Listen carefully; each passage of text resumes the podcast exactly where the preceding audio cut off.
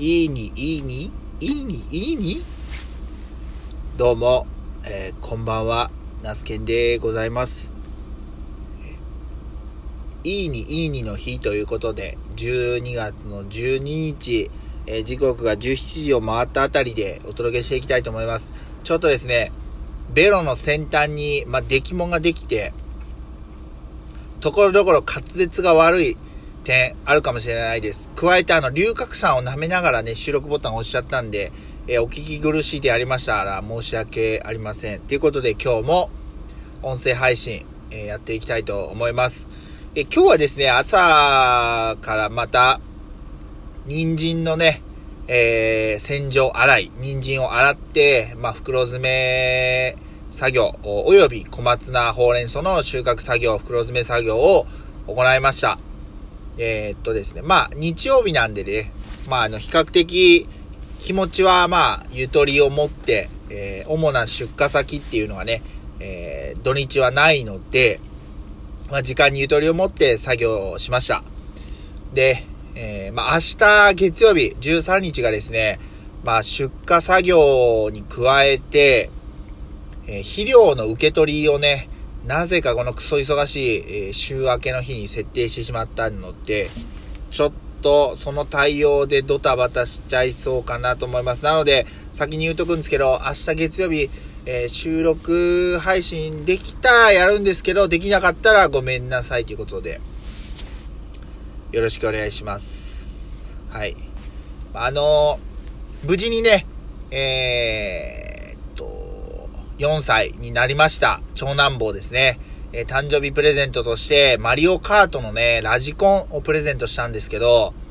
めちゃくちゃ喜んでくれましたね。うん。やっぱり、子供って本当にあの、まあ、男の子特になのかもしれないですけど、動くものとか、まあ、操作できるものですよね。自分でこう操縦して、えー動くもの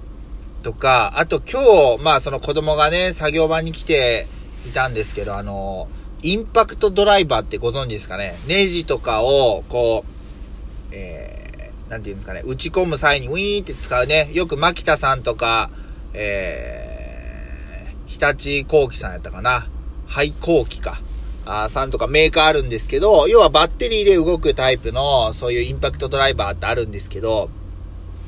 あれのもちろんあの先端のね、えー、工具がついてない状態で、あのー回転させたりしてね、面白がって遊んでいました。これで僕、自転車修理するんだって言いながらね、やってました。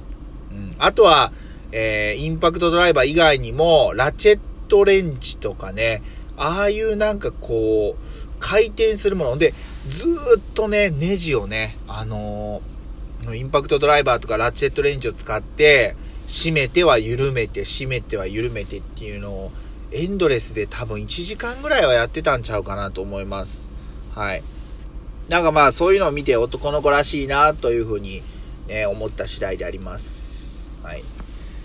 いやー、まあね、この後、えと、ほんで、えー夕方にね、僕の友人のね、あのー、波平さんが、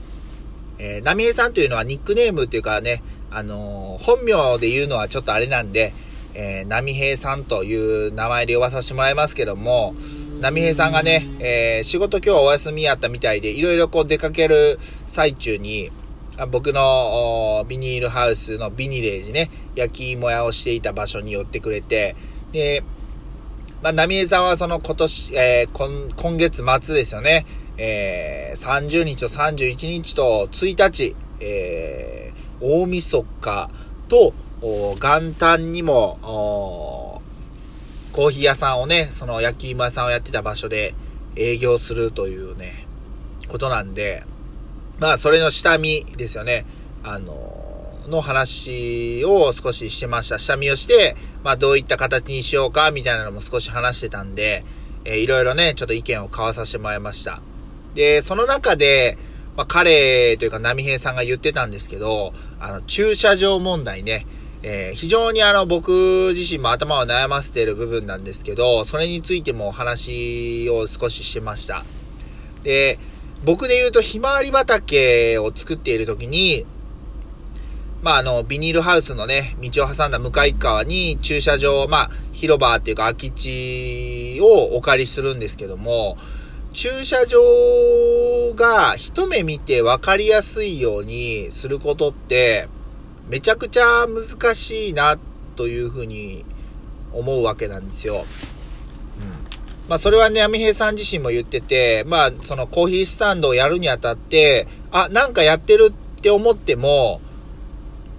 やっぱりこう、駐車場すぐ止めれるような状況じゃないわけじゃないですか。やっぱり車にね、乗りながら見てるんで。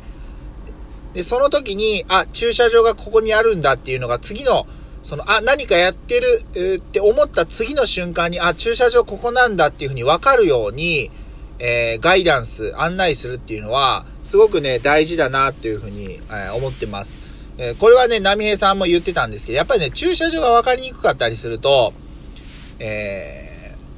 ー、ちょっとイラッとするというか、ストレス溜まるなっていうのは、あの、すごい僕も、その波平さんが言ってたことに共感するんですけど、やっぱパッと分かった方が分かりやすい。えー、いかに分かりやすくするかっていうのはね、すごく大事だな、というふうに思ってます。はい。まあ、な、何にしてもそうですけど、ね、ちゃんと例えば駐車場の奥に店舗があるとか、あ店舗に、えー、行く前に、まあだからコンビニなんかはもう最たる例ですよね。もう奥に、大体その奥に敷地の道から入って一番奥に店舗があって、その手前に、まあ白線でね、えー、ここに止めてくださいみたいなのがあるじゃないですか。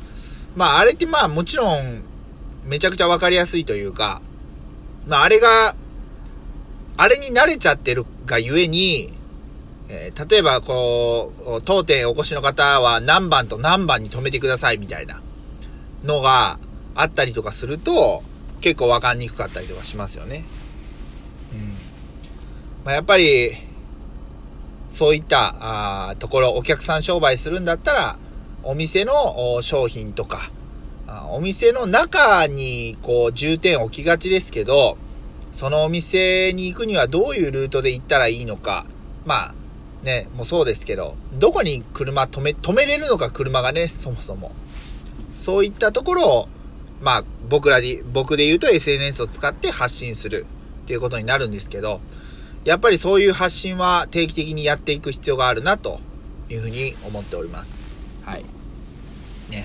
まあ、そんなことを、波平さんと少し話ししながら、あ感じた次第であります。はい。彼もね、えー、今すごくこう気持ちが少しずつ盛り上がってきているというか、あ年末のね、そのコーヒースタンドに向けてよっしゃ頑張るでっていう感じの心意気やと思います。言うてももう今日12日なんでね、あと2週間もしたら、もう年末っすよ。はい。もうあっという間にね、えー、2021年が終わろうとしていますけども、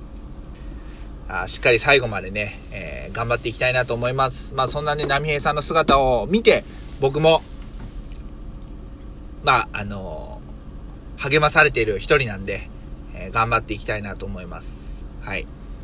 まあ、ここはね、今日はこの辺りで収録終わりたいと思います。今日聞いたラジオは、あオードリーさんのオールナイトニッポン。そして、えー、まあ、これはに、えー、日本放送ですね。で、TBS ラジオの、おさらば青春のただバカ騒ぎというね、これ僕大好きでずっと聞いてるんですけど、おを聞きました。で、ただバカさ、あの、さらば青春光さんのラジオは、その本編と、あとラジオクラウドっていうアプリで、えー、その本編には載らなかった放送回っていうのもやってるんで、結構ね、あのー、楽しめます。長時間にわたって。はい。まあ、その二つをね、聞いたという感じになりますね。はい。明日は、朝から、頑張って早起きして、小松菜の収穫、したりして、ドタバタドタバタしてるかなって感じですね。はい。で、夕方には、また、えー、人参の収穫作業もね、やりたいと思いますんで、えー、今日はしっかり早めに体休めて、うん、明日に備えたいと思います。では、今日はこの辺りで収録終わりたいと思います。以上、ナスケンがお届けしました。今日も一日お疲れ様でした。また明日もよろしくお願いします。では、さよなら。